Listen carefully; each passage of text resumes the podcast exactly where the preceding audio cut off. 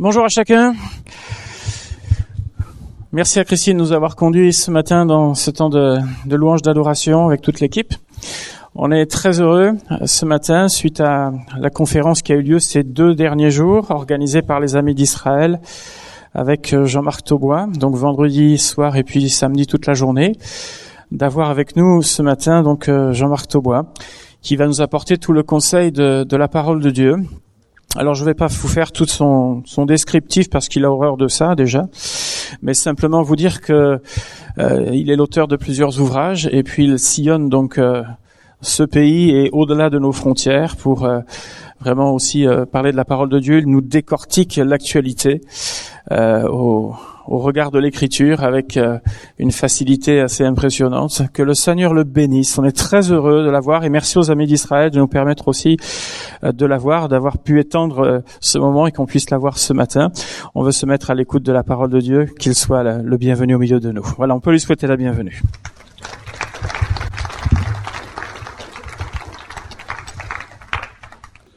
Voilà, je veux vous saluer dans le nom du Seigneur. La grâce et la paix soient avec vous.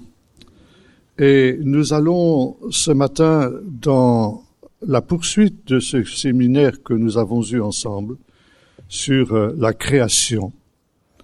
Nous allons nous arrêter sur euh, euh, une notion qui n'est pas très connue dans nos milieux chrétiens, parce que nous lisons la Bible dans des traductions, mais qui est un des points fondamentaux de la pensée juive à partir de la Bible. On appelle cette euh, notion en hébreu tikkun olam, ce qui signifie littéralement le renouvellement de toute chose. C'est une expression que l'on trouve deux fois dans le Nouveau Testament.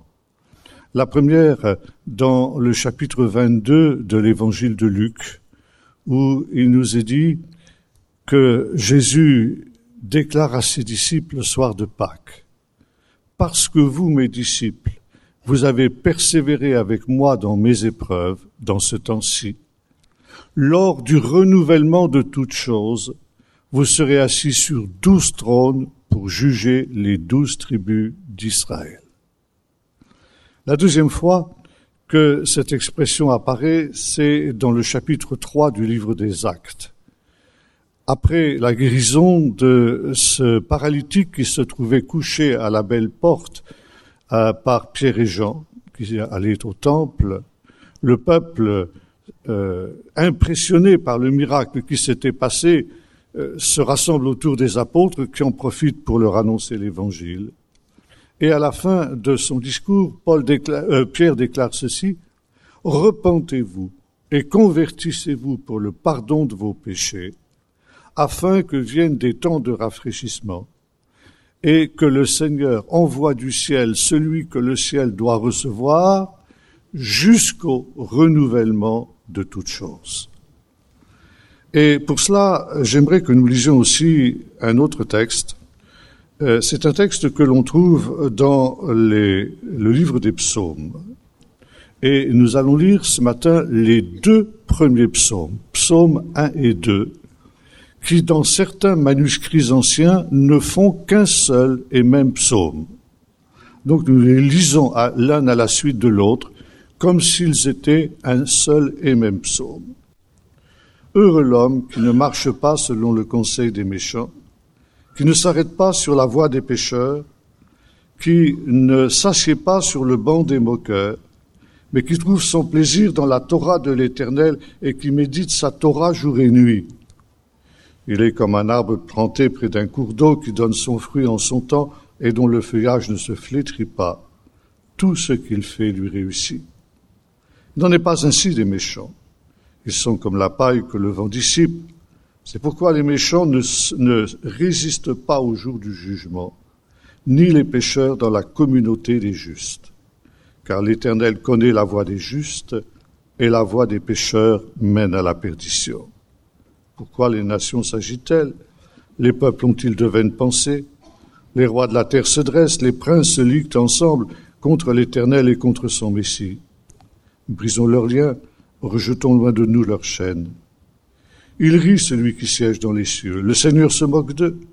Il leur parle dans sa colère et dans sa fureur, il les épouvante. C'est moi qui ai sacré mon roi sur Sion, ma montagne sainte. Je publierai le décret de l'Éternel. Il m'a dit, tu es mon fils, c'est moi qui t'ai engendré aujourd'hui. Demande-moi. Je te donnerai les nations pour héritage et pour possession les extrémités de la terre. Tu les briseras avec un sceptre de fer comme le vase d'un potier. Tu les mettras en pièces. Et maintenant, roi, ayez du discernement. Recevez instruction, juge de la terre, servez l'Éternel avec crainte, soyez dans l'allégresse en tremblant, embrassez le Fils de peur qu'il ne se mette en colère et que vous ne périssiez dans votre voie, car sa colère est prompte à s'enflammer. Heureux tous ceux qui se confient en lui. Le livre des psaumes est un des livres préférés de très nombreux chrétiens, parce que, comme son nom l'indique en hébreu, Sefer Ilim, ce livre est un livre de prières, un recueil de prières, et de prières qui étaient destinées à être chantées dans le temple, à l'occasion des cérémonies qui se trouvaient dans le temple. Et ce recueil de prières comprend des prières pratiquement pour toutes les circonstances de la vie humaine. Les temps de joie, les temps de tristesse, les temps d'épreuve, les temps de victoire. Et c'est la raison pour laquelle ce livre, bien des années après, des siècles après, nous parle encore.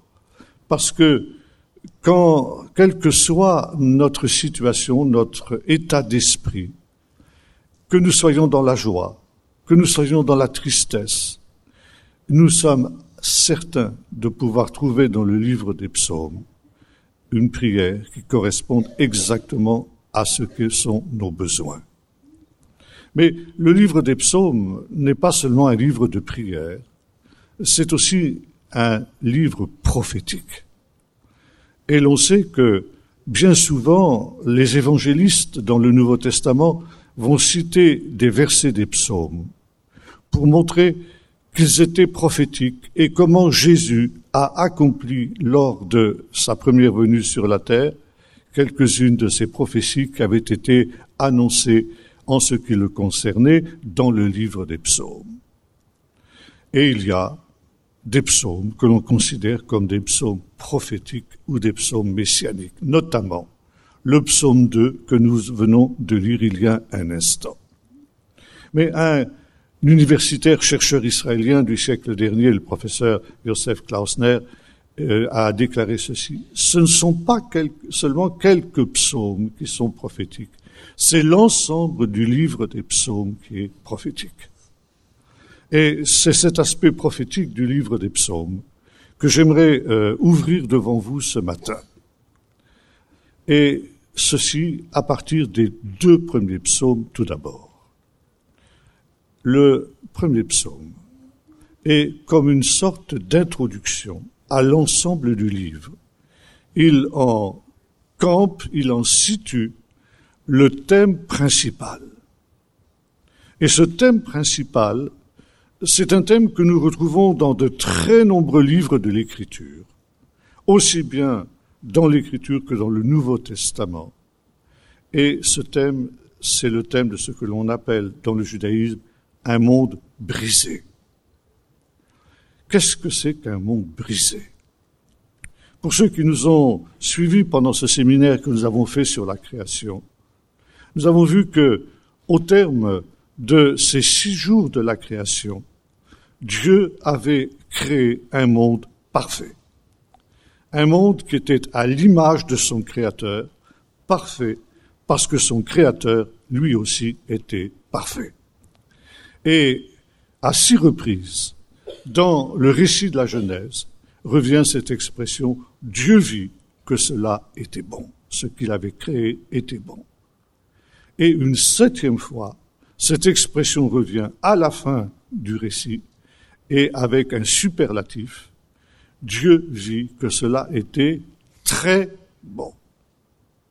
Donc un monde parfait. Et les sages d'Israël ont comparé ce monde parfait, sorti du main des créateurs, à un vase magnifique, euh, créé par un potier de génie un, vase aussi qui avait une certaine fragilité. Et quand nous voyons ce monde parfait sorti des mains du Créateur, nous constatons en tournant les pages de la Bible qu'il ne va pas le rester longtemps. Et dès le chapitre 3 du livre de la Genèse, un drame intervient. Le péché entre dans le monde. Et les sages nous disent, l'introduction du péché dans le monde a introduit non seulement une malédiction sur le genre humain tout entier, mais également a provoqué une brisure de ce vase magnifique que Dieu avait créé. Ce vase a été cassé. C'est la brisure du monde. Et depuis cette époque, le monde, l'univers tout entier est comme un vase brisé. Vous retrouvez ça aussi dans l'Épître aux Romains au chapitre 6, où l'apôtre Paul nous dit ceci, la création tout entière, l'univers tout entier, ces milliards et des milliards d'étoiles ont été affectés par cette introduction du péché dans notre petite planète Terre. Et Paul nous dit, la création tout entière souffre et soupire les douleurs de l'enfantement avec l'espérance qu'elle aussi elle échappera à la vanité à laquelle elle a été soumise, non de son gré, mais précisément à cause du péché de l'homme, et qu'un jour, elle aussi, retrouvera la glorieuse liberté des enfants de Dieu. Donc toute la création, cette création merveilleuse de Dieu est comme ce vase brisé. Et un vase brisé en deux camps. Et à la fin de ce chapitre 3 du livre de la Genèse, Dieu va intervenir, maudire le premier couple et ensuite maudire celui qui a entraîné le couple dans cette rébellion contre Dieu, le serpent, c'est-à-dire le diable.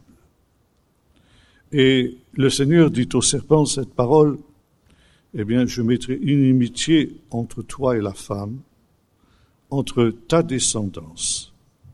Et là, dans vos Bibles, il y a euh, une euh, erreur de traduction entre ta descendance et son descendant, et non pas sa descendance, son descendant masculin singulier.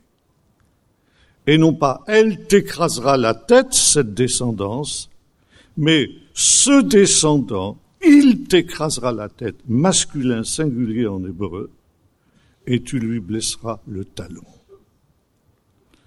Et les rabbins considèrent que nous avons affaire ici à la première prophétie messianique. Qui est ce descendant de la femme? Eh bien, la réponse est claire, c'est le Messie.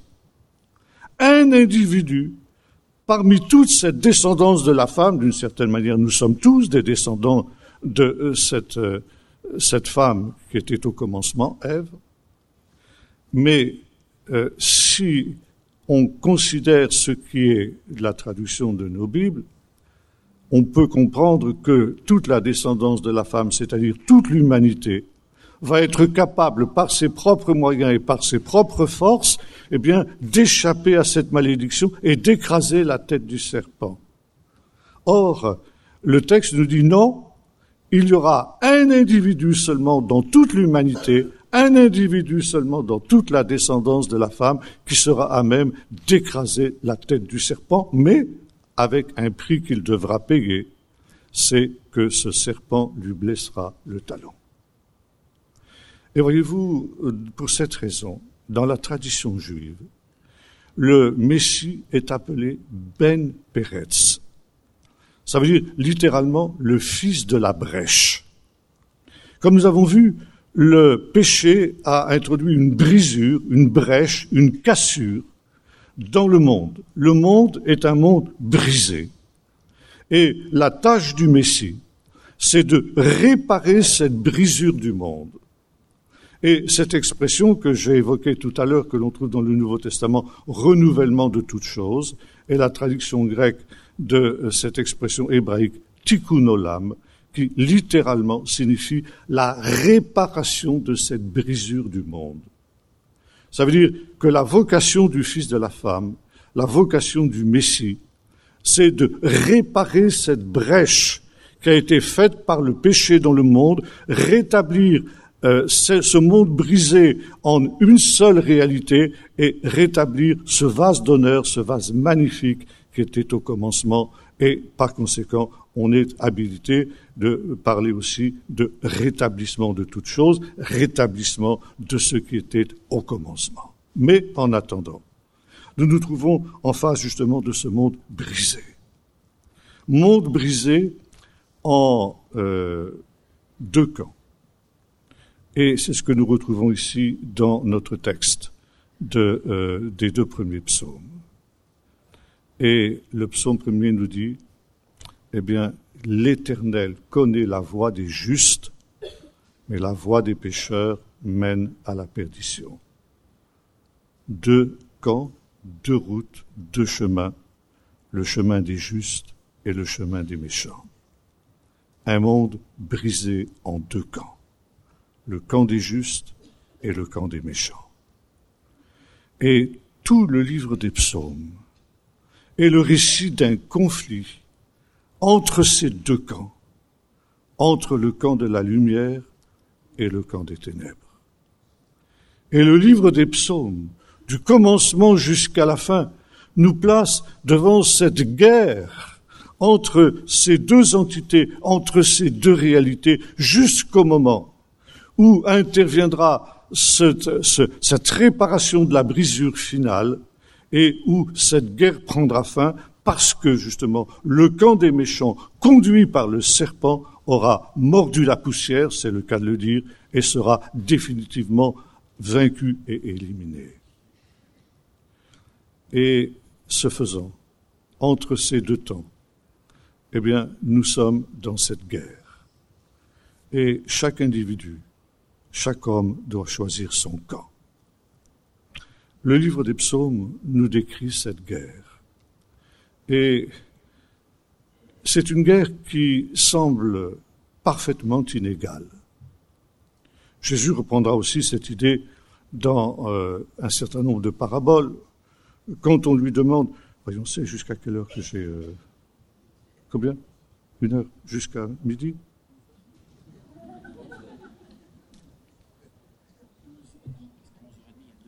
11h30, oui, oui, d'accord. Oui, 11h. bon, excusez. Oui, mais je vois pas très bien ici. Voilà, merci. Euh, donc, euh, ce monde est divisé en deux camps. Et la guerre est inégale. Jésus nous parle de cela dans, quand on lui demande est-ce qu'il y aura beaucoup de gens qui seront sauvés? Et Jésus dit finalement qu'il y en ait beaucoup ou qu'il n'y en ait pas beaucoup, c'est pas ça l'important. Ce qui est l'important, c'est que qu'il y en ait beaucoup ou pas, vous vous en soyez. Et Jésus dit, efforcez-vous d'entrer par la porte étroite, car large est la porte, large est le chemin qui mène à la perdition, il y en a beaucoup qui rentrent par là.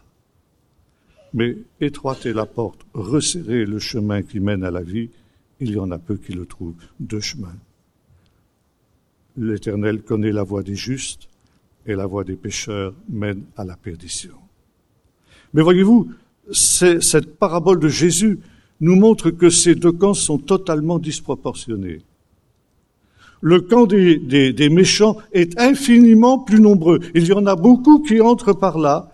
Et par contre, le camp des justes est composé d'un petit nombre de gens. Donc, il semblerait que les méchants doivent l'emporter. Ils sont les plus nombreux.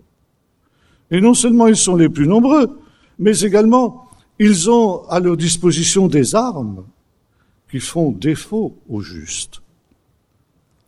Le méchant emploie la ruse, la violence, la guerre, le mensonge, la tromperie, bref, toutes les armes de l'adversaire. Il n'a aucun scrupule d'employer ces armes-là parce que justement il est méchant. Le juste ne peut pas employer ces moyens, car à partir du moment où il les utiliserait, il cesserait automatiquement d'être juste. que reste-t-il au juste face à l'oppression du méchant? Eh bien justement, le livre des psaumes répond à cette question. Et les psaumes évoquent très souvent ce désarroi du juste. Seigneur, vois combien mes adversaires sont nombreux, de quelle haine violente ils me poursuivent. Tu vois leur ruse, leur méchanceté, et moi, je suis pauvre, nu, indigent. Je n'ai aucun moyen de résister contre ces gens-là. Et que me reste-t-il? Ton intervention, Seigneur. À toi de me secourir. À toi de me délivrer de mes ennemis. Et parfois, chose étonnante, eh bien, il semble que Dieu ne réponde pas.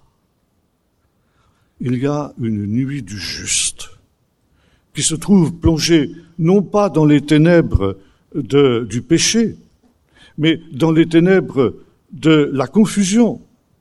Pourquoi, Seigneur, tardes-tu à me répondre? Et c'est le psaume 22, psaume prophétique, que Jésus prononcera quand il était sur la croix. Pourquoi, mon Dieu, m'as-tu abandonné? Mais voyez-vous, quand nous lisons le livre des psaumes, s'il y a de très nombreux psaumes qui expriment ce désarroi du juste, laissé en principe pratiquement seul en face de ses nombreux adversaires et méchants adversaires, au fur et à mesure que l'on lit le psaume, il y a dans ces ténèbres du juste, dans cette nuit du juste, comme une petite lumière qui commence à poindre. Et comme le dira un psaume, le chemin du juste est comme la lumière du matin qui va grandissant jusqu'au milieu du jour.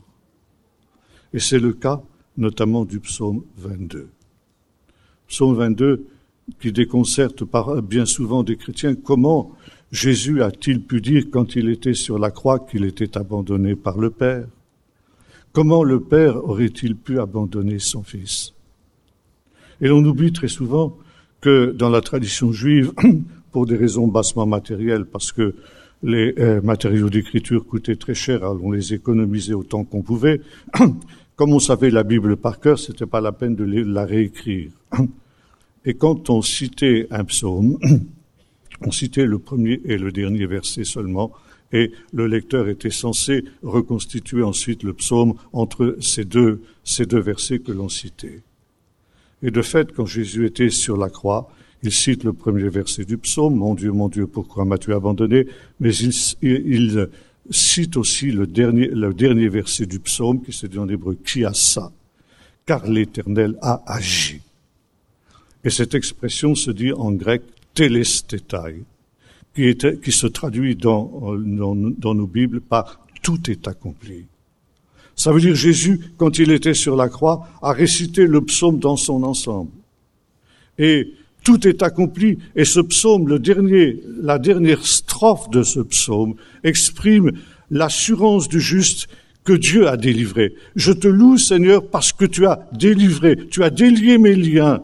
Alors, je proclamerai ton nom parmi mes frères et je te célébrerai car tu as agi, car tu as accompli toutes tes promesses, tu as accompli la délivrance du juste.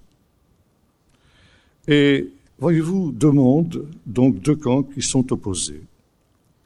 Et qu'est-ce qui fait euh, finalement cette opposition entre le juste et le méchant? Notre psaume nous le dit. Heureux l'homme qui trouve son plaisir dans la Torah du Seigneur et qui médite cette Torah jour et nuit. Torah du Seigneur, euh, j'ai gardé le mot hébreu parce que le mot loi que l'on, par lequel on traduit cette expression n'est pas tout à fait juste. Surtout à notre époque, loi, c'est quelque chose qui est considéré comme coercitif. Et la Torah, c'est plus exactement l'enseignement. Il faut traduire le mot Torah par enseignement celui qui garde l'enseignement du Seigneur et qui médite cet enseignement jour et nuit. Et voyez-vous, ce qui fait la différence entre le juste et le méchant, c'est que le juste s'attache à la Torah du Seigneur, tandis que le méchant s'en détourne, s'y oppose. Et ce, cette Torah, eh bien, elle fait la grande différence entre le camp des méchants et le camp des justes. Et dans le psaume 2, le camp des justes est représenté par Israël et le camp des méchants est représenté par les nations. Pourquoi? Parce qu'Israël est le peuple de la Torah et les nations à cette époque-là sont sans Torah. Alors vous allez me dire, quand nous lisons la Bible, ça ne veut pas dire qu'Israël est toujours juste. Et très souvent, les prophètes reprennent le peuple d'Israël. Mais là, justement, le prophète Ézéchiel nous donne aussi la clé de cette explication. Il nous dit, ces deux camps ne sont pas séparés par une barrière hermétique et infranchissable. On peut aller d'un camp à l'autre et en revenir. Ézéchiel nous dit ceci. Si le méchant qui a pratiqué l'injustice se détourne de son péché et se met à pratiquer la justice, toute son iniquité sera oubliée, il vivra. Ce méchant peut passer dans le camp des justes. Et à l'inverse, si le juste qui a pratiqué la justice se détourne de sa justice et se met à pratiquer l'iniquité, toute sa justice sera oubliée et il mourra. Par conséquent, ici, euh, ce ne sont pas deux camps qui sont hermétiques. Maintenant, il y a un autre point. Quand nous lisons le livre des psaumes, au fur et à mesure des pages du livre, nous voyons apparaître deux figures qui sont antagonistes, qui sont comme les deux champions de ces deux camps. Et voyez-vous, ce combat entre les justes et les méchants qui commence dès les premières pages du livre de la Genèse, nous trouvons déjà ce conflit entre Cain et Abel. Cain le camp des méchants, Abel le camp des justes. Eh bien, il va prendre l'aspect d'un combat singulier. Vous vous souvenez du combat entre David et Goliath? Quand finalement les deux camps, le camp d'Israël et le camp des Philistins, ils disent bah ce serait peut-être un petit peu bête de s'entretuer. Alors on va faire une chose, camp désigne un champion qui va le représenter, et le champion qui aura vaincu l'autre donnera la victoire à son camp. Et c'est ainsi que David va tuer Goliath et donner la victoire à Israël. Et donc dans le livre des psaumes, nous voyons se lever deux champions de ces deux camps. D'un côté, celui que la Bible, le livre de Somme appelle le Mashiach, c'est-à-dire le Messie, et ensuite celui qu'on appelle le Satan, l'adversaire, l'ennemi. Et nous retrouvons ici le Messie et le serpent de cette première prophétie messianique que nous avons évoquée tout à l'heure. Et au fur et à mesure que nous lisons le livre des psaumes, nous arrivons à le quatrième livre, cinquième livre. Vous savez, il y a cinq livres dans les psaumes. Et là intervient une série de psaumes que les exégètes appellent les psaumes du règne. Pourquoi les psaumes du règne? Parce qu'ils commencent par cette expression l'éternel règne. Ça veut dire que là, euh, le, le livre des psaumes, en tant que livre prophétique, nous dit qu'il vient un temps dans l'histoire où déjà la tête du serpent a été brisée et que ces deux champions qui se sont affrontés, le Messie et le serpent, ce combat singulier s'est terminé par la victoire du Messie sur le serpent. Et cette victoire du Messie sur le serpent, qui est réalisée à la croix, comme le montre le psaume 22 que j'évoquais tout à l'heure, mais d'autres psaumes aussi qui euh, nous parlent de la mort et de la résurrection du Messie, eh bien, a donné à Dieu la possibilité de régner. L'Éternel règne parce que son champion, le Messie, le Fils de la brèche, Ben Peretz a vaincu. Et par conséquent, nous voyons ici, dans les derniers psaumes, se rétablir justement cette harmonie primitive qui a été brisée dans le Jardin d'Éden. Et nous arrivons dans les tout derniers psaumes, et j'aimerais aussi que nous lisions quelques-uns de ces, deux de ces derniers psaumes. Et nous allons les comparer avec les deux premiers psaumes. Deux premiers psaumes qui, eux, évoquent donc euh, cette brisure du monde, un monde brisé, un monde en conflit. Et par contre, les derniers psaumes évoquent un monde réconcilié, un monde où cette harmonie qui a été brisée a été maintenant totalement rétablie. Psaume 148. Psaume 148, il faudrait le comparer avec justement notre récit de la création dans le premier chapitre de la Genèse. Et ce psaume 148 évoque en réalité une sorte de recréation. C'est précisément ce que les rabbins appellent le tikkun olam, la réparation de la brisure du monde, le rétablissement de toutes choses, le rétablissement du monde tel qu'il était au commencement, et nous retrouvons la même chronologie que dans le chapitre premier du livre de la Genèse. Louez Dieu dans les hauteurs, là où il se trouve. Louez-le, vous tous ces anges, qui sont les premiers êtres qui ont été créés par le Seigneur. Louez-le, toutes vous ces armées, c'est-à-dire aussi les anges. Louez-le, soleil et lune. Louez-le, toute étoile lumineuse. Louez-le, cieux des cieux, et les eaux qui êtes au-dessus des cieux, la rakia dont nous avons parlé, qui louent le nom de l'Éternel, car il a donné un ordre, ils ont été créés, il les a établis pour toujours et à perpétuité. Dieu créa le ciel. Verset 7, il créa la terre. Louez l'Éternel depuis la terre. Monstre marin, on a vu ce qu'il faut traduire par grand lézard, c'est-à-dire dinosaure et vous tous abîmes. Feu, grêle, neige, brouillard, vent de tempête, exécuteur de sa parole, montagne, colline, donc le monde inanimé, puis ensuite le monde végétal, qui a été aussi créé après ces choses, arbres fruitiers, tous les cèdres, ensuite le monde animal, animaux, tout le bétail, reptiles, oiseaux ailés, et ensuite l'humanité, roi de la terre, vous tous les peuples, princes et tous les juges de la terre, jeunes gens jeunes hommes et jeunes filles, vieillards et enfants, qui louent le nom de l'Éternel, car le nom de l'Éternel est élevé. Que voyons-nous ici? Ce monde brisé au commencement par le péché, qui est réconcilié avec Dieu, qui est rétabli d'une manière totale. Et puis on arrive au dernier psaume, le psaume 150. Et ce psaume, eh bien, il est absolument la conclusion du livre tout entier, exactement comme le psaume premier est l'introduction. Louez l'Éternel, louez Dieu dans son saint lieu, louez-le dans l'Arakia, où éclate sa puissance, louez-le pour ses hauts faits, louez-le selon l'immensité de sa grandeur, louez-le au son du chauffard, louez-le avec la lyre et la harpe, Louez-le avec le tambourin et les acclamations. Louez-le avec les instruments à cordes et les hautbois.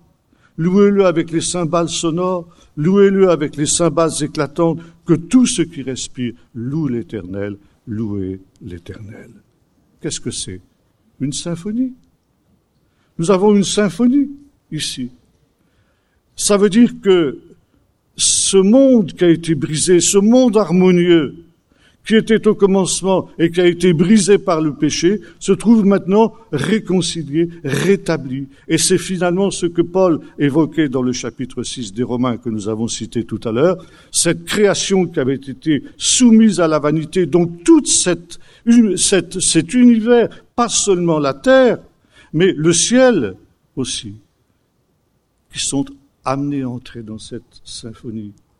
Louez-le les anges qui sont dans les cieux, Louez-le, étoiles, soleil, lune, tous les astres. Et nous avons vu ensemble que les étoiles chantent, les étoiles prononcent des sons qui pour le moment ne sont pas harmonieux. Mais un jour, nous dit notre psaume, ils le seront. Louez-le ensuite la terre, la création inanimée, et puis ensuite les végétaux, les animaux, et enfin tous les peuples et toutes les nations, ce monde réconcilié en Dieu, ce monde rétabli, ce monde qui est redevenu ce vase merveilleux qui était sorti au commencement des mains du Créateur et qui l'a été grâce à celui qui va être, euh, béni éternellement, le Fils de la femme, Ben Peretz, le Fils de la brèche, celui qui a fait par son sacrifice la rédemption et la réparation de la brisure du monde. Je voudrais terminer en évoquant justement un autre texte qui nous montre ce que doit être ce triomphe ultime du Messie. Et là, il nous faut nous arrêter quelques instants sur le psaume 2. Psaume dont les rabbins nous disent qu'il évoque la crise finale, qui verra justement l'instauration du règne de Dieu.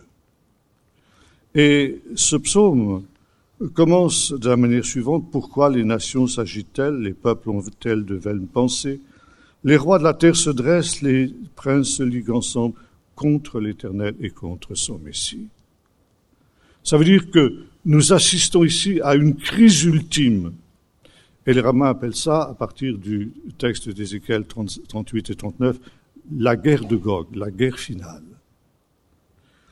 Et pourquoi les nations s'agitent-elles? Et là, euh, il y a un verset très étrange, le verset 3, qui nous dit Brisons leurs liens, débarrassons-nous de leurs chaînes. Question de quels liens et de quelles chaînes, au temps de la fin, les nations chercheront-elles à s'affranchir?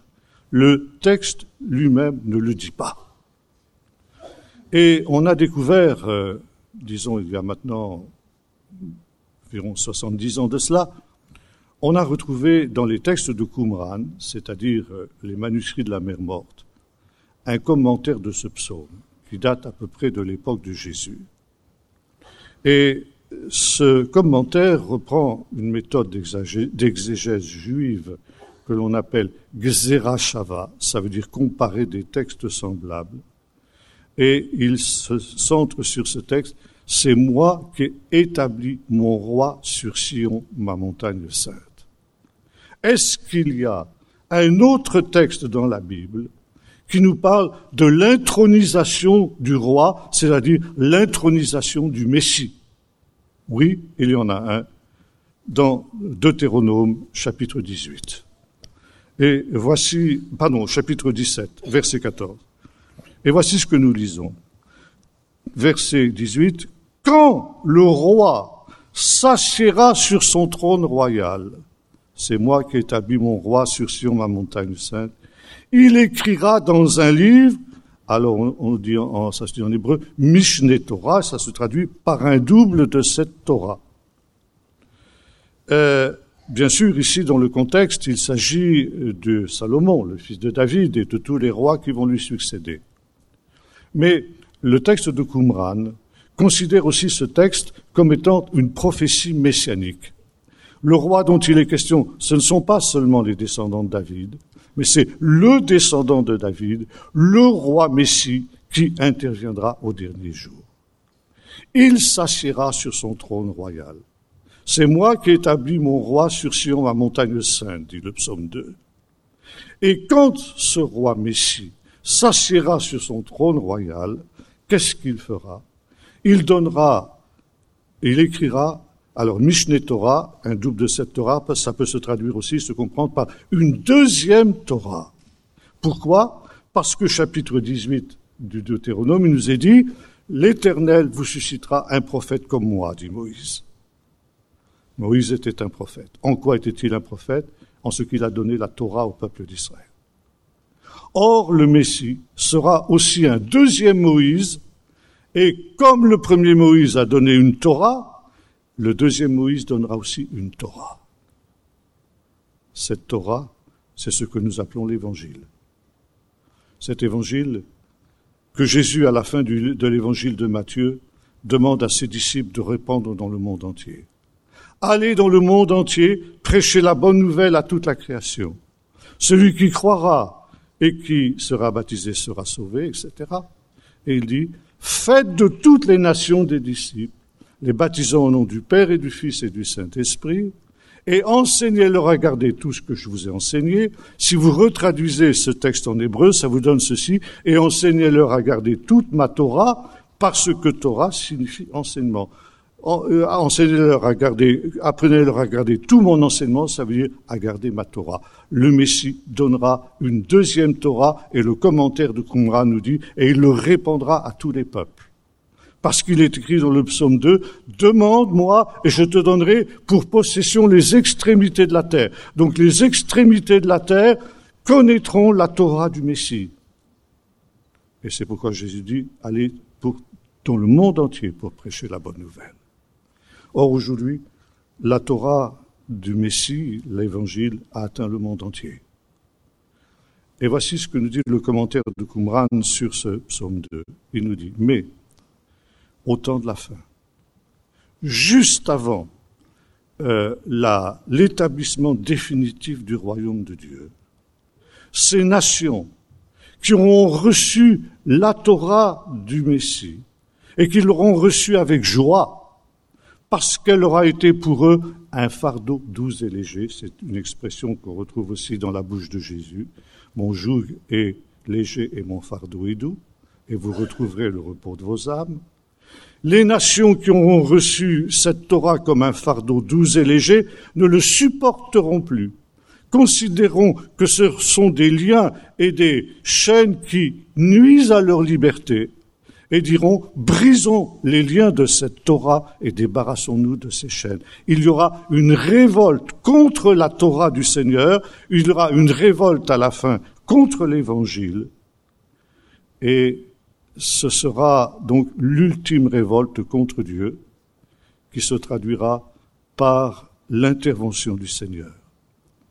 Et cette opposition, cette révolte des nations contre la Torah du Seigneur, contre Dieu, contre son Messie et contre son peuple d'Israël, entraînera le jugement des nations. Tu les briseras avec un bâton de fer comme un vase de potier, tu les mettras en pièces. Ça veut dire, ces nations qui n'auront pas voulu accepter avec joie la, le royaume de Dieu, eh bien, seront contraints de le faire par la force. Et le psaume se termine en disant, eh bien, considérez ces choses. Et voyez-vous, deux chemins, deux camps. Nous ne sommes pas encore arrivés au tikkun olam à ce temps où ce monde sera réconcilié pour n'en former, pour euh, former cet ensemble harmonieux, cette symphonie qui nous est décrite dans le psaume 150. Nous sommes proches de ce temps parce que nous vivons cette grande apostasie, parce que nous sommes exactement dans ce temps où les nations se révoltent contre l'Éternel et contre son Messie, et contre sa parole et contre sa Torah.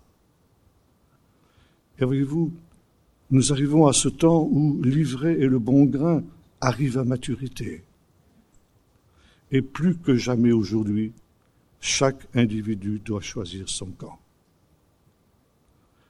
La victoire, elle est potentiellement remportée à la croix, mais il y a une ultime bataille qui doit avoir lieu. Et nous sommes au cœur même de ce combat. Nous sommes au cœur même de cette réalité. Et le texte de Qumran, comme un texte, euh, disons, du début du deuxième siècle, un texte judéo-chrétien qu'on appelle l'enseignement des douze apôtres, euh, nous dit ceci, il y a deux chemins devant chaque être humain. Le chemin de la vie et le chemin de la mort. Le chemin de la bénédiction et de la, malédiction. Le chemin de la lumière et le chemin des ténèbres. Et sur ces deux chemins, il y a deux esprits qui président à ces chemins. Sur le chemin de la lumière et de la vie, il y a l'Esprit de Dieu. Et sur le chemin de la mort et des ténèbres, il y a l'esprit de Béliard, c'est-à-dire de Satan. Et ces deux esprits sont en combat, en conflit. L'Esprit de Dieu cherche à attirer chaque individu sur le chemin de la vie, et l'Esprit de Béliard essaye d'attirer chaque individu sur le chemin de la mort. Et le champ de bataille de ces deux esprits, c'est le cœur de chaque être humain. C'est dans le cœur de chaque être humain que se déroule ce conflit. Et chaque être humain doit choisir auquel de ces deux esprits il va prêter l'oreille. Est-ce qu'il va choisir d'écouter la voix de l'esprit qui l'invite à marcher sur le chemin de la vie, ou est-ce qu'il va écouter Béliard, l'esprit de Béliard, l'esprit de l'Antichrist, on dirait nous, dans notre jargon évangélique, et qui l'amène à, choisir le chemin de la mort. C'est l'heure du choix, l'heure décisive. Et vous retrouvez cette idée dans le livre de l'Apocalypse. Puisses-tu être froid ou bouillant. Dans ce temps où cette guerre qui a commencé après le Jardin d'Éden atteint sa conclusion finale, dans cette guerre où le bon grain et l'ivraie sont arrivés à maturité, il n'y a plus de place pour l'entre-deux, il n'y a plus de place pour la tiédeur. Chacun doit choisir son camp. Et le choisir d'une manière décisive, sans retour en arrière. Souvenez-vous de la femme de Lot, dira Jésus, dans ces temps qui sont les temps des derniers. Fuis pour sauver ta vie.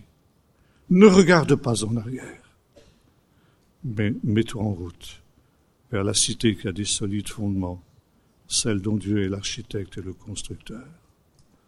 L'Éternel connaît la voie des justes, la voie des pécheurs mène à la mort. J'ai mis devant toi ces deux chemins, le chemin de la vie, le chemin de la mort, le chemin de la bénédiction, de la bénédiction, de la malédiction, le chemin de la vie, si tu prends cette Torah à cœur, si tu gardes mon enseignement, si tu gardes ma parole, je te garderai aussi à l'heure de la grande épreuve qui viendra. J'ai mis devant toi ces deux chemins, choisis, choisis la vie pour que tu vives. Que Dieu nous donne d'être ceux qui choisissent le chemin étroit dans ces temps, avec cette certitude que le Seigneur sera avec nous et nous aidera, si nous le voulons de tout notre cœur, à arriver au but, à vainqueur, en vainqueur, dans ce monde harmonieux, où nous pourrons nous aussi participer à cette symphonie céleste. Nous allons prier. Seigneur notre Dieu, tu nous dévoiles au travers de ta parole ce plan que tu as eu dès le commencement, ce plan qui nous amène d'un jardin à l'autre, de l'Éden perdu au commencement à cause de la brisure du monde, à l'Éden retrouvé à la fin, lorsque tu auras réalisé cette ce rétablissement de toutes choses, ce rétablissement de ce monde harmonieux. C'est pourquoi nous voulons te dire avec l'Esprit, avec l'épouse, Seigneur, viens bientôt dans ton règne. Que bientôt, Seigneur, avec toutes les créatures célestes, avec toute cette création renouvelée, délivrée de la vanité, du péché et de la mort, nous puissions proclamer l'éternel règne à jamais. Et en attendant, Seigneur, alors que s'ouvrent ces deux chemins, au moment où s'engage cette ultime bataille décisive entre les deux camps, que nous puissions choisir le bon camp, celui qui est assuré de la victoire finale, le camp des justes. C'est vrai, Seigneur, que nous sommes démunis, dans ce monde, mais Seigneur, comme le psalmiste, c'est à toi que nous confions notre cause, c'est à toi que nous regardons, et nos armes sont la prière, l'amour, la parole. Ils l'ont vaincu par la parole de Dieu et le témoignage qui a été le leur. Alors Seigneur, donne-nous d'être ces bouillants ces vainqueurs qui participeront à cette gloire céleste pour l'éternité et qui pourront dire louer le Seigneur pour l'éternité. Amen.